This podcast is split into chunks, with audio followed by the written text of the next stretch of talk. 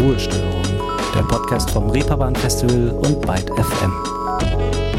Willkommen, werte Hörer und Hörerinnen, zu einer neuen Episode von Ruhestörung, dem Podcast, der die Stille durchbricht und eure Gedanken mit inspirierenden Wellen der Unruhe füllt. Ja, so hätte ich euch nicht unbedingt begrüßt. Diese Worte sind das Ergebnis, wenn ich eine KI danach frage, eine Begrüßung für euch zu schreiben und dann Stimmsynthese nutze, um jemand anderen diese Worte vortragen zu lassen. Inhaltlich etwas hochtrabend das Ganze. Aber immerhin sind wir schon mal beim richtigen Thema. Heute geht es hier nämlich um KI. Denn wenn es ein Thema gibt, das in diesem Jahr für Aufruhr in der Kultur- und Musiklandschaft gesorgt hat, dann ist es wohl künstliche Intelligenz. Ein Bereich, in dem sich wahnsinnig viel, wahnsinnig schnell verändert. Auch in der Musik, in der Produktion, im Mastering, beim kreativen Prozess in Form von Tools zur Bestimmung von Songs oder auch in Form von personalisierten Playlists. KI verändert, wie wir Musik erstellen und hören hören. Aber wie verändert KI denn eigentlich das Bild eines Künstlers oder einer Künstlerin, ihre Rolle? Welchen Einfluss hat diese Technologie darauf? Darüber hat sich der Kulturjournalist Ralf Schlüter Gedanken gemacht und mit dem habe ich für diese Folge gesprochen. Mein Name ist Ralf Schlüter, ich lebe in Berlin. Ich komme eigentlich aus dem Kulturjournalismus, war Musikjournalist und lange beim Kunstmagazin Art in Hamburg. Und seit zwei Jahren bin ich äh, Mitbegründer der äh, Firma Kulturbotschaft. Wir begleiten Kulturinstitutionen und Medien in digitalen Fragen. Also es geht um digitale Transformation, um digitale Herangehensweise, auch um digitale Formate.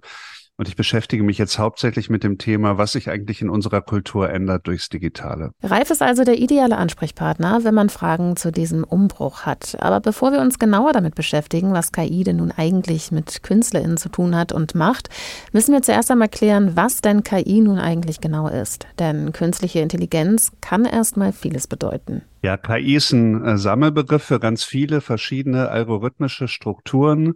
Ich glaube, der Bereich der KI, der im Moment für Aufsehen sorgt, ist die sogenannte generative KI. Das ist also eine gesteigerte Form des Deep Learning. Also das ist nicht regelbasierte äh, KI. Regelbasiert heißt, ich stelle einen Algorithmus auf ganz bestimmte Dinge ein und dann kriege ich eigentlich immer die Reaktion, die ich programmiert habe. Äh, Im Deep Learning kann sich ähm, ein Programm selbst bestimmte Dinge aneignen und in der generativen KI äh, können aufgrund von Daten, die der ähm, KI zur Verfügung gestellt werden, neue Dinge entstehen. Generativ heißt ja so viel wie es generiert etwas, es bringt etwas hervor. Und ähm, das sind Programme, die seit einiger Zeit für Furore sorgen, eigentlich erst seit einem Jahr. Äh, in der Zeit davor hatten sie kaum öffentliche Wirkungen. Das heißt, wir sind jetzt an einem Punkt, wo die Maschine so stark lernt und so stark ähm, äh, Dinge äh, neu zusammenfügen kann aus vorhandenen Dingen, dass sie einfach Bilder, Texte und Töne hervorbringt, die es bis dahin so nicht gab.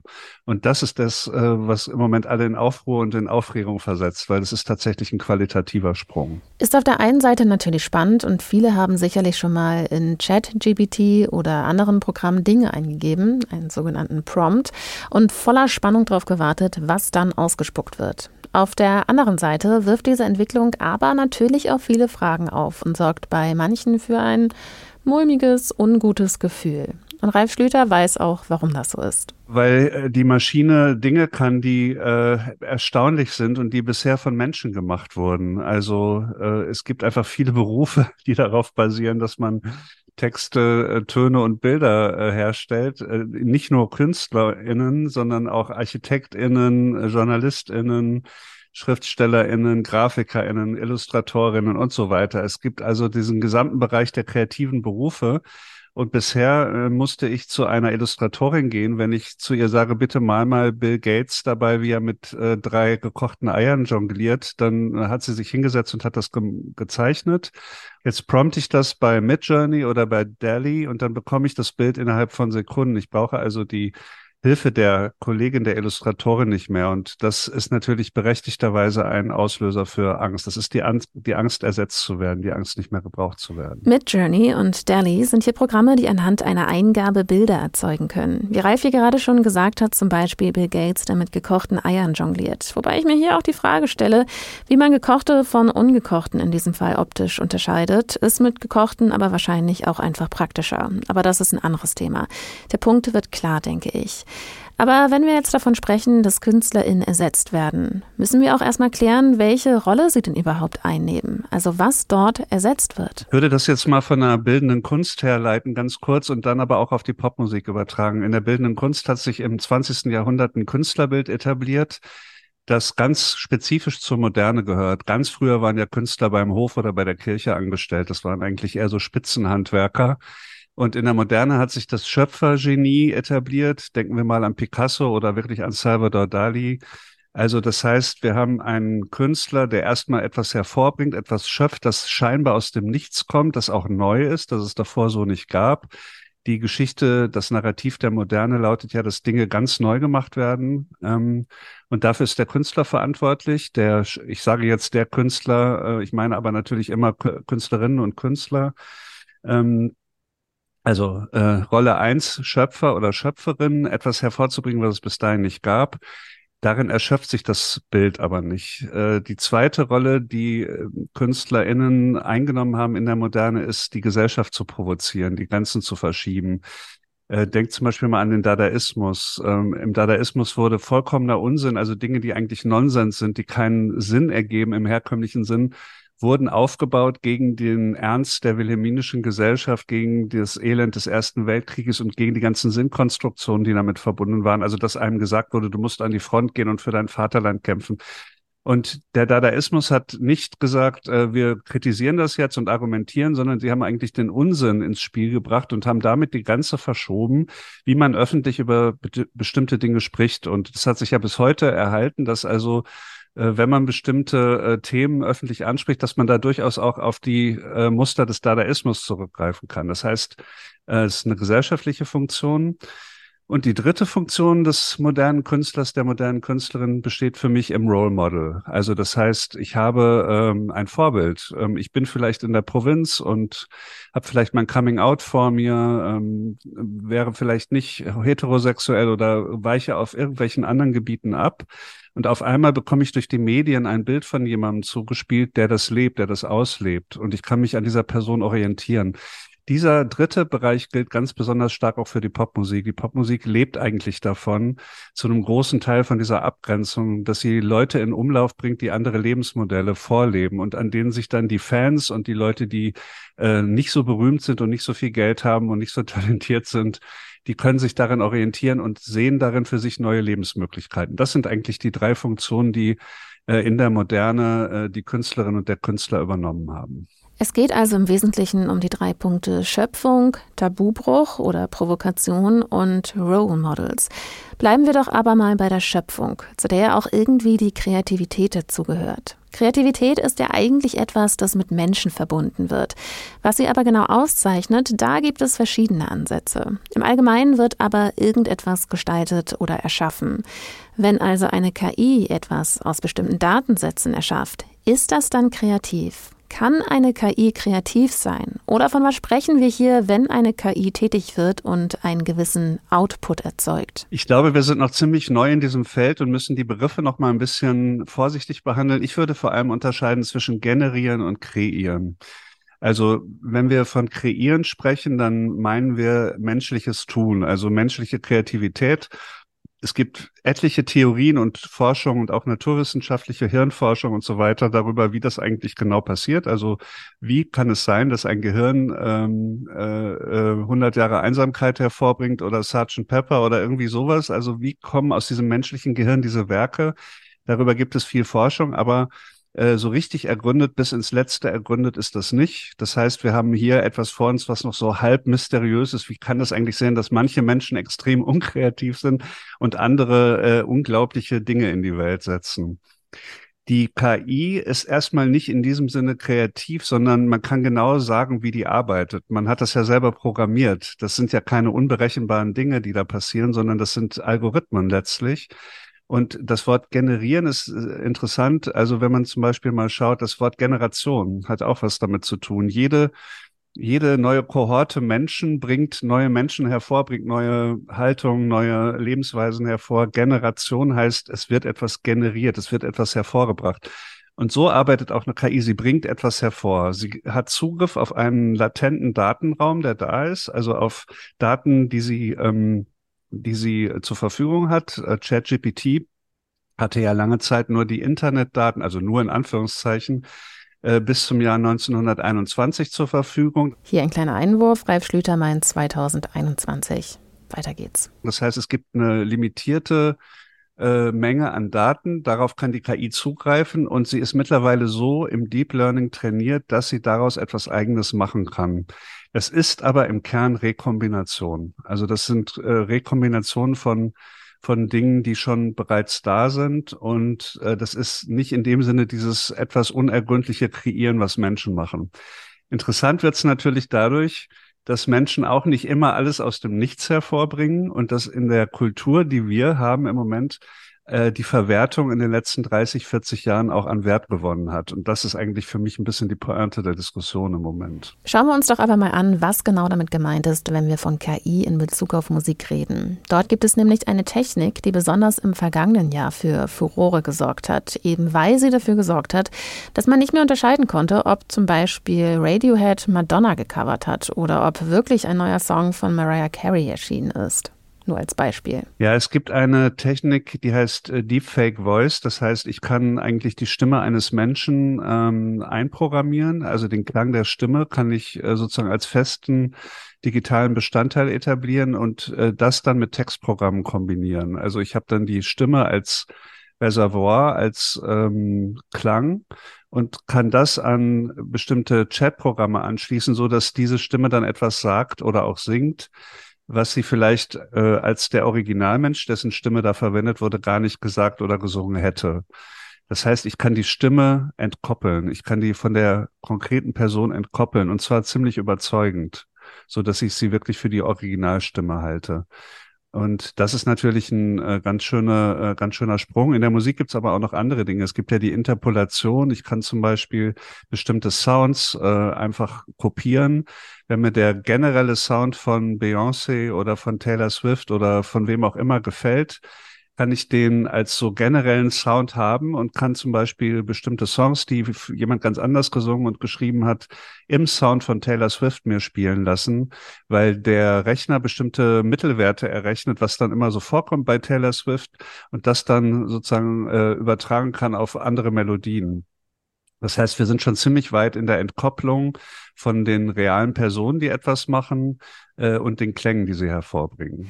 Eine Entkopplung von den realen Personen und den Klängen, die sie hervorbringen, klingt erstmal interessant. Ralf Schlüter hat mir aber auch verraten, woher diese Entwicklung seiner Meinung nach kommt, diese Tendenz, dass der Künstler oder die Künstlerin hinter dem Werk an Bedeutung verliert.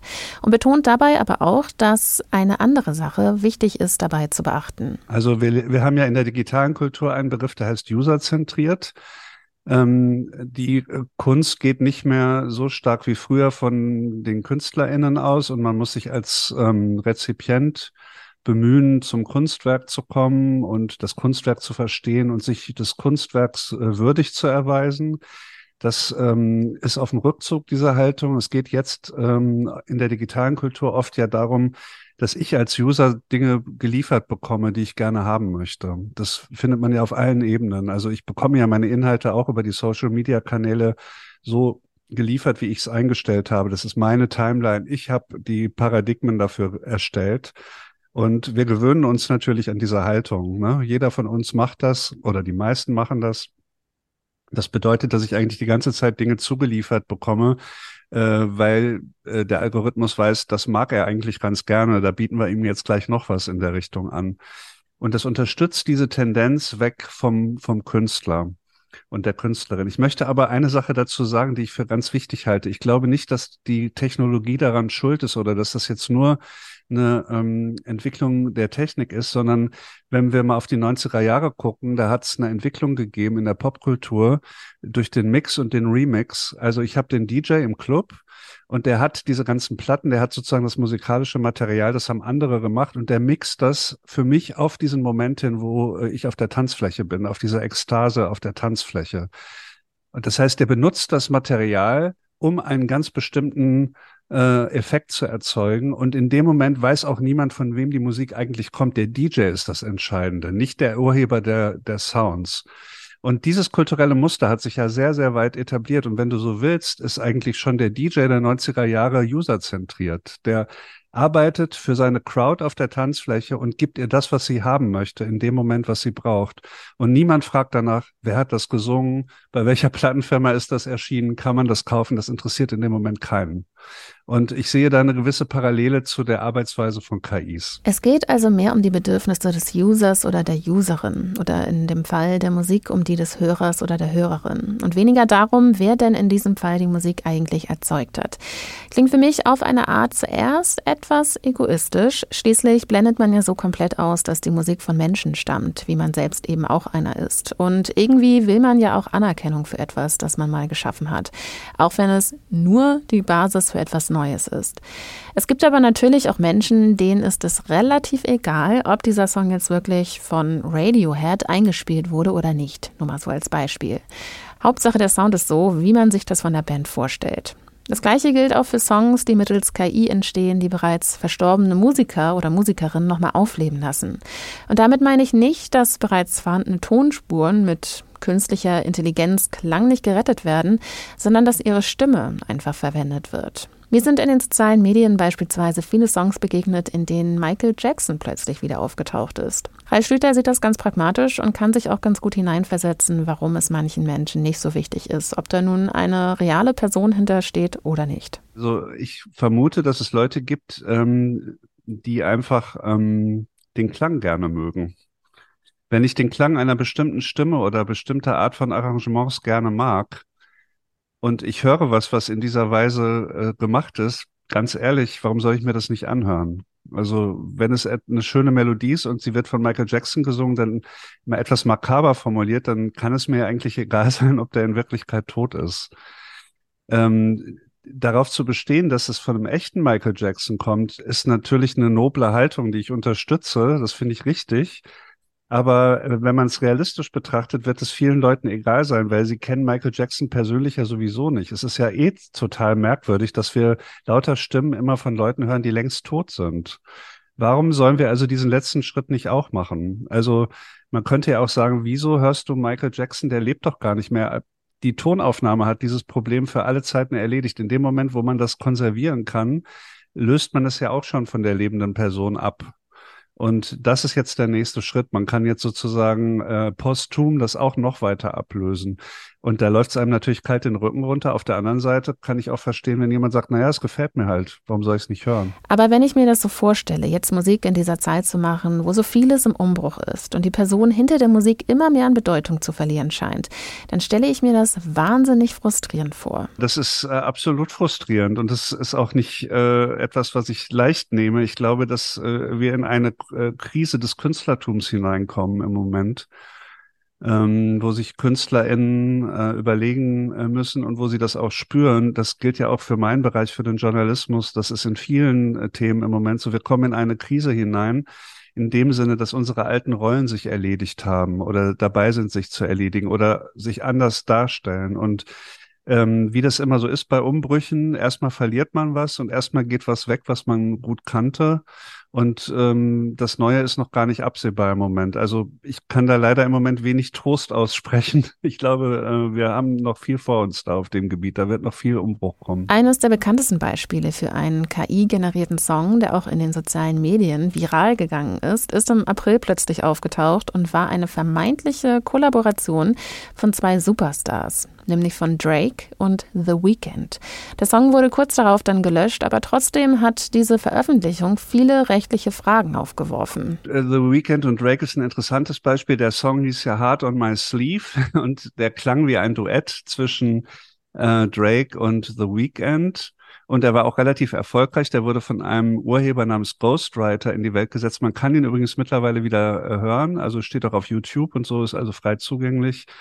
Ähm, das Interessante daran ist, da wurden also diese Deepfake Voices benutzt. Man hat also eine Stimmsimulation im Prinzip von, von den Künstlern und man hat die benutzt, um daraus auch wiederum per KI einen Song äh, zu generieren, der so stilistisch klingt wie etwas, was die beiden zusammen machen könnten. Das kann man einfach aufgrund der Daten, die man der KI gibt, äh, hervorbringen lassen, generieren lassen. Und das Problem besteht jetzt darin, ähm, was äh, kann eine Plattenfirma oder was können Künstler tun, wenn ihnen das nicht passt, wenn sie das Gefühl haben, hey, das sind unsere Stimmen, das ist unser Stil, den haben wir entwickelt. Und es ist gar nicht so einfach, was man jetzt dagegen in Stellung bringen kann. Urheberrecht kann es ja eigentlich nicht sein, weil der Song ja gar nicht von Drake oder The Weeknd geschrieben wurde. So kann er auch nicht von ihnen geklaut sein. Ähm, hier kommt dann ein anderes rechtliches Instrument ins Spiel, das ist das Persönlichkeitsrecht. Jeder von uns hat ja an seinem Körper und an den Äußerungen des Körpers äh, das Persönlichkeitsrecht. Äh, meine Stimme gehört mir wenn jetzt jemand mit der Stimme von Ralf Schlüter irgendwo auftritt und ich sage was, was ich vielleicht gar nicht sagen wollte, dann kann ich sagen, äh, nein, das geht nicht. Ich berufe mich auf mein Persönlichkeitsrecht, das muss irgendwie gelöscht werden. Und äh, interessanterweise kommt durch diese ganze KI-Debatte jetzt im Moment das Persönlichkeitsrecht auf der juristischen Seite stärker zur Geltung, weil das Urheberrecht kann ja eigentlich nicht äh, angewendet werden oder zumindest in vielen Fällen nicht angewendet werden. Interessanterweise sind ja KI-Schöpfungen gemeinfrei. Ne? Also wenn ich ein Bild mache bei Midjourney, oder wenn ich mir irgendeinen Song zusammenmixe, dann ist der erstmal gemeinfrei. Ich habe da keine Rechte dran. Es ist noch ein juristisch neues Gebiet. Im Moment ist es so, dass es wirklich dann Commons sind, wenn die veröffentlicht werden. Bevor wir gleich einmal in diesen KI-Song reinhören, ist hier einmal zuerst ein Song für euch als Auffrischung, wie ein Ergebnis von Drake klingt, wenn er selbst im Studio steht und an Musik arbeitet.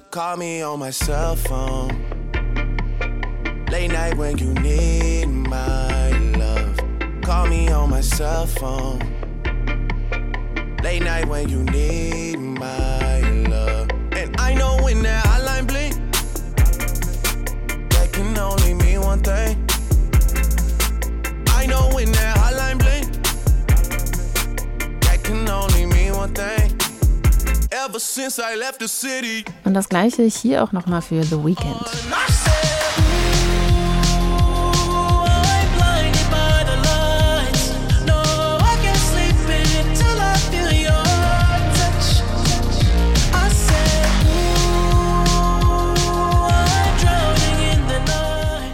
Und natürlich nun auch nochmal die vermeintliche Zusammenarbeit der beiden, erzeugt von einer KI Heart on My Sleeve.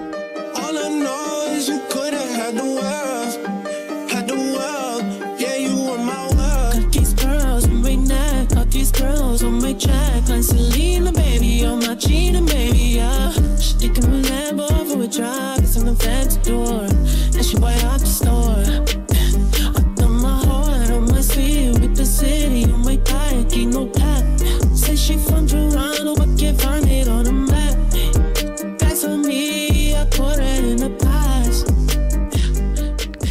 erstaunlich ähnlich. Für viele Fans war das sicherlich ein Traum, denn auch wenn der Track vielleicht etwas roh klingt, klingen die Stimmen schon sehr realistisch. Und dieser Song zeigt auch ganz gut, wie weit die Stimmsynthese schon ist und auch die Mittel, um sie zu nutzen. Fans können also einfach aus Spaß so einen Song erzeugen und ihre LieblingsmusikerInnen einen Song ihrer Wahl einsingen lassen, wenn sie wollen. Auch selbst komponierte Tracks natürlich. Nun werden die SängerInnen dann aber auch zu reinen Lieferanten ihrer Stimme und ihre eigenen Songs zu Daten, die dazu dienen, eine KI zu trainieren. Nun gibt es aber auch Musiker und Musikerinnen, die sich nicht bedroht fühlen, sondern diese neue Technik nehmen und Experimente wagen. Eine von ihnen ist zum Beispiel Holly Herndon.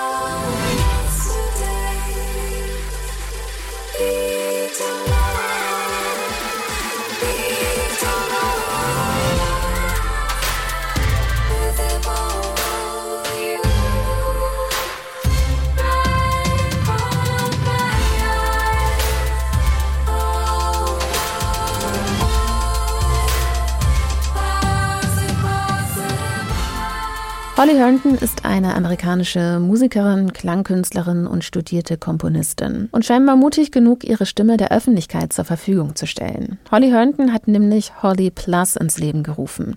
Etwas, das sie selbst als ihren digitalen Zwilling bezeichnet. Nun kann man sich vielleicht schon denken, worum es geht. Mit der Website kann man Holly Herndons Stimme nutzen. Eine eigene Datei hochladen, die dann ihre Stimme erhält. Ihr Hintergedanke ist es dabei, dass sie der Meinung ist, es müsse ein Gleichgewicht gefunden werden zwischen dem Schutz der KünstlerInnen und der Ermutigung der Menschen, mit diesen neuen Technologien zu experimentieren. Ihrer Meinung nach sei die Stimme von Natur aus gemeinschaftlich, durch Mimik und Sprache erlernt und durch die Einzelperson dann interpretiert. Holly Plus soll ein Weg sein, allen die Möglichkeit zu bieten, ihre Stimme zu verwenden und die Verwirrung zu verringern, indem sie eine offizielle Genehmigung erteilt und auch dazu einlädt, von den Einnahmen aus der Nutzung der Stimme zu profitieren. Das würden viele KünstlerInnen sicherlich anders sehen, ihre Stimme als ihren Unique Selling Point betrachten. Aber trotzdem ist es ein, wie ich finde, sehr interessantes Experiment und das findet auch Ralf Schlüter. Ja, ich finde das Experiment äh, sehr interessant und sehr gut, weil äh, Holly Hahn damit auf, auf eine bestimmte Sache hinweist, nämlich ähm, wir müssen aufpassen. Also, die Künstler waren ja und die Künstlerinnen waren im 20. Jahrhundert diejenigen, die die Entwicklung vorangetrieben haben. Die Künstler waren diejenigen, die, die den Ball äh, nach vorne gespielt haben und die die anderen herausgefordert haben. Jetzt ist die Situation eine völlig andere. Jetzt fordert die Technologie eigentlich alle heraus. Also diejenigen, die das Neue machen, den Tabubruch, das bisher nicht Dagewesene, das Unerhörte, das sind die Technologieunternehmen, im Moment vor allem OpenAI zum Beispiel, die diese generative KI veröffentlicht haben. Jetzt muss die Kunst sich überlegen, und das meine ich jetzt nicht nur in der Popmusik, sondern die ganze Kunst muss sich überlegen, will sie jetzt ähm, sich in, in eine Position begeben, wo sie die alten Rechte weiter einklagt und wo sie dann eigentlich konservativ wird und sagt, nein, das war früher so, ich möchte meine Stimme und so weiter. Oder lässt sie sich auf ein Experiment ein, ähm, in der Hoffnung, dass sie selber darin auch eine neue Rolle findet. Damit möchte ich jetzt aber nicht äh, das Urheberrecht irgendwie ähm, äh, äh, außer Kraft setzen gedanklich. Äh, das hat gute Gründe, dass es das gibt. Äh, ich sage nur, die Kunst muss sich überlegen, ähm, sie war mal sehr cool und experimentell. Und Hurley Herndon übernimmt jetzt diese Position wieder und sagt, nein, ich experimentiere, ich gebe euch meine Stimme, macht damit, was ihr wollt. Und ich habe zum Beispiel mal Flowers von Miley Cyrus da eingegeben und dachte, es wäre interessant, äh, wie das klingt, wenn jetzt äh, Flowers von äh, Holly Hearn gesungen wird. Das klang total strange und total merkwürdig. Ich würde mir das jetzt so nicht anhören. Ich würde es dann eher wieder von Miley Cyrus hören. Aber das Experiment mal gemacht zu haben, hat mir großen Spaß gemacht. Und ähm, man muss, glaube ich, aufpassen, dass man jetzt hier nicht ähm, gerade die Popkultur in eine sehr kon kon konservative Position bringt. Und damit wird sie sich nämlich irgendwann erledigt haben, äh, im schlimmsten Fall. Und das will man ja auch nicht. Und vielleicht noch eine Bemerkung zum Urheberrecht. Das Urheberrecht entstand im frühen 19. Jahrhundert als Reaktion auf einen anderen Medienumbruch, nämlich auf den Buchdruck und die massenhafte Verbreitung von äh, gedruckten äh, Gedanken und Texten. Und es gab wahnsinnig viel Raubdrucke. Äh, Leute haben einfach irgendwas kopiert und wieder in Umlauf gebracht. Das ganze 18. Jahrhundert hat darunter gelitten. Andererseits wurde auch die französische Revolution zum Beispiel damit vorbereitet. Also die ganzen Schriften von Rousseau, Voltaire und so weiter gab es als Raubdrucke und nicht als offizielle Bücher oft und äh, hat dazu geführt, dass am Ende wirklich ein Umbruch kam. Und wir haben es jetzt im Moment auch mit einem Umbruch zu tun. Es kann sein, dass irgendwann das Recht, also die ähm, Gesetze sich auch nochmal ändern, weil sich einfach die kulturelle Praxis ändert. Also ich verstehe, dass man erstmal das Urheberrecht jetzt sichert und ich verstehe die Künstlerinnen und Künstler, weil das natürlich für sie existenzbedrohlich bedrohend ist, wie für mich als Journalist auch. Ich glaube aber, dass wir es mit einem richtig großen Umbruch zu tun haben. Und ähm, es ist, glaube ich, besser offen zu sein. Und Holly Herndon ist äh, für mich ein Vorbild in der Hinsicht. Ich finde es sehr cool, was sie da gemacht hat. Aber angenommen, ich nutze nun eine KI und ein Stimmtool wie Holly Plus oder gebe einen Prompt in eine KI ein, um mir darauf basierend einen Text oder ein Bild erzeugen zu lassen. Bin ich als KI-Userin dann eigentlich auch Künstlerin? Ja, das ist eine sehr gute Frage. Das ist wirklich eine gute Frage und ich glaube, da gibt es keine eindeutige Antwort. Äh, wir wissen ja auch schon aus unseren Experimenten, jeder hat ja auch schon mal mit diesen Programmen jetzt experimentiert, äh, dass das Prompten auch eine Sache für sich ist. Also man kann gut und schlecht prompten und man merkt, man hat da einen Prompt reingestellt und dann kommt was total Langweiliges raus und dann muss man nochmal und nochmal und nochmal ein bisschen anders und irgendwann merkt man dann, ah, jetzt so langsam wird's interessant. Das heißt, es bilden sich auch Fähigkeiten und kreative Techniken auf unserer Seite, auf der menschlichen Seite aus. Und ähm, die Frage ist natürlich, welchen Stellenwert hat das? Ne? Es gibt schon auch Menschen, die von vornherein einen sehr kreativen Umgang mit KI haben. Es gibt zum Beispiel eine äh, portugiesische Künstlerin, die heißt Sofia Crespo, die erzeugt mit KI-Programmen utopische Wesen. Also da geht es äh, drum, dass das nicht die Fische sind, die wir kennen, die es bisher gibt, sondern dass die Fische total anders aussehen und dass die Fische auch mit anderen Wesen gekreuzt werden und dass daraus so eine Art utopisches äh, Biotop entsteht. Die benutzt das also quasi, um eine Welt zu entwerfen, die es noch gar nicht gibt, aber die sozusagen biologisches Potenzial darstellt. Das klingt jetzt ziemlich abgefahren. Das ist für mich definitiv eine Künstlerin, weil sie äh, einfach eine Idee hat ähm, und weil diese Idee ähm, eine Relevanz hat für uns und weil die Bilder, die daraus entstehen, eine Relevanz haben. Insofern ist Sophia Crespo, die arbeitet mit KI, aber sie ist eine Künstlerin ganz äh, im klassischen Sinne, dass sie etwas Neues kreiert, mit dem wir uns auseinandersetzen können. Nun waren wir ja aber vorhin bei den verschiedenen Rollen oder Funktionen, die so ein Künstler oder eine Künstlerin haben kann, bei den Bildern, die sie vermitteln. Ralf hatte sie in Schöpfung, Tabubruch oder Provokation und Role Model eingeteilt. Wie hat die KI nun also Einfluss auf dieses Künstlerinnenbild? Ich glaube, Kunst ist äh, am Ende natürlich ein Gespräch, das wir zwischen uns führen, ne? das also Menschen mit Menschen führen. Ähm, und wir führen das durch ein, über einen Umweg. Ähm, wenn ich äh, äh, einen alten Song höre aus den 20er Jahren und der berührt mich, dann hat damals jemand etwas abgesendet, das mich heute erreicht. Und über den Umweg der Tonkonserve erreichen mich diese Gefühle von damals und lösen in mir Gefühle aus. Und die Basis davon ist, dass wir beide Menschen sind. Also dass äh, Billie Holiday und ich beide Menschen sind zum Beispiel und dass ähm, diese Gefühle sich übertragen können auf mich, dass sie in mir eine Resonanz finden. Das ist der Kern von Kunst. Und ähm, ich glaube, dass dieser Kern ähm, äh, nicht weggehen wird und dass äh, die Plattenfirmen und die Künstler und alle, die die Kunst machen, die Musik machen, sich darauf konzentrieren müssen. Sie müssen sich darauf konzentrieren, dass sie äh, etwas machen, das andere äh, Menschen erreicht. Ähm, bestimmte Funktionen, die ich da skizziert habe, werden sich aber woanders hin verteilen. Zum Beispiel auch diese Funktion des Role Models. Äh, einfach durch die KreatorInnen und durch die InfluencerInnen. Also ähm, wenn man sich heute gan mit ganz jungen Leuten unterhält, die jetzt so 15, 16 sind, ähm, die haben sehr intensive Beziehungen teilweise zu den InfluencerInnen. Die schreiben denen auch und fragen sie um Rat. Und das sind so kleine Popstars und gleichzeitig auch sowas wie eine größere Schwester oder ein größerer Bruder. Das heißt, dieses ähm, Vorleben eines anderen Lebensmodells, das verteilt sich in andere Bereiche und eben ganz stark ähm, zum Beispiel hin zu TikTok und den äh, dort ähm, aktiven Leuten. Und ähm, ja, äh, ich weiß nicht, ob man das zurückholen kann. Ja, ich habe eh schon in den letzten Jahren das Gefühl gehabt, dass diese Funktion der Popmusik so ein bisschen verblasst. Und was das Provozieren und den Tabubruch betrifft, da ist ganz eindeutig im Moment die Technologie vorne, weil wir müssen alle damit klarkommen. Ne? Also die, die Technologie provoziert uns und wir arbeiten jetzt, um das irgendwie zu verstehen, so wie in 20er Jahren die Leute versucht haben, den Surrealismus zu verstehen. Ich würde aber insgesamt sagen, was wirklich Kunst ist und was Kunst macht, dass sie ein Gespräch zwischen Menschen darstellt, das wird nicht verloren gehen. Und darauf muss man sich konzentrieren. Und ich glaube, dass man am Ende dann doch äh, im Zweifelsfall einen menschengemachten Song einem generierten Song vorziehen wird. Und das liegt einfach an der Tatsache, dass dann doch vielleicht ein bisschen spezifischere Gefühle vermittelt werden und spezifischere Wahrnehmungen als bei einer generierten äh, ähm, äh, Produktion.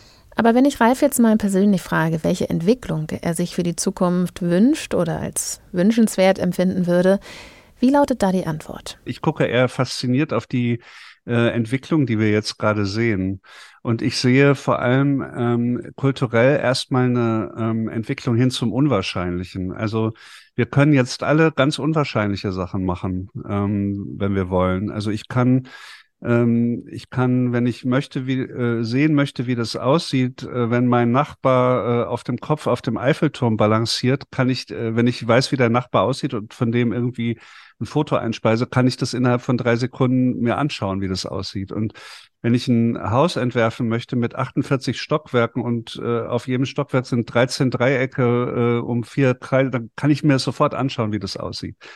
Das heißt, ähm, ich sehe einfach, dass ähm, die Ermächtigung des Users im Moment passiert.